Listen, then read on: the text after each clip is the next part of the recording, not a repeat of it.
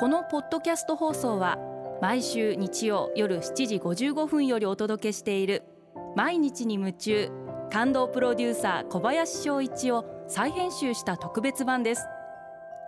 放送で収まりきらなかったアルビオン社長小林翔一さんが大切にしている感動のポイントをどうぞお楽しみください。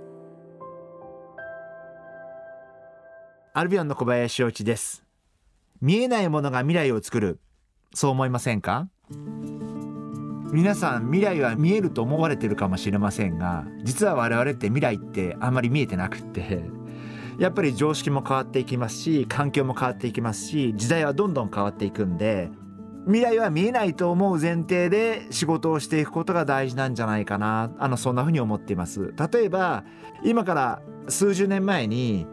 Google っていう会社が生まれてくる。Facebook が生まれてくる Amazon.com みたいな会社が生まれてくるこういうことを予想できた方って多分数十年前は一人見なくって大事なことはその数十年前あるいはこういうものが生まれてくる前にもしかしたらこうなるかもしれないなっていうことがかすかに予測ができる。あるいはイメージができる。そういうことってすごい大事なことなんじゃないかな。あのそんなふうに思ってます。今の現代になってみればインスタがあって YouTube があって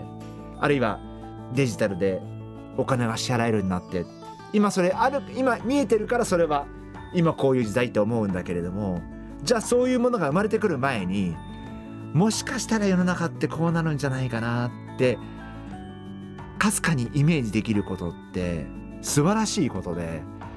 できればそんな人間になりたいなでそれって本を読んでそうなれるわけではなくて過去の知識でそういうものをイメージするってのはすごい難しいことで。なのでやっぱり未来は見えないっていう前提で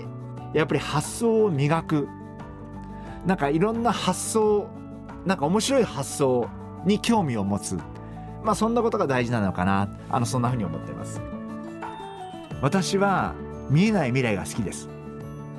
今のことって見えてることなんでそれを議論するのってあんまりこう自分にとってはまあ楽しくないということはないですけど今見えてることを議論してもただ見えてることなんでそれはもう評論にしかならないわけなんでやっぱり私は見えない未来が大好きだしなんかあのもし自分が予測してそれが当たってたら未来になってすごい自分自身嬉しいなと思うと思うし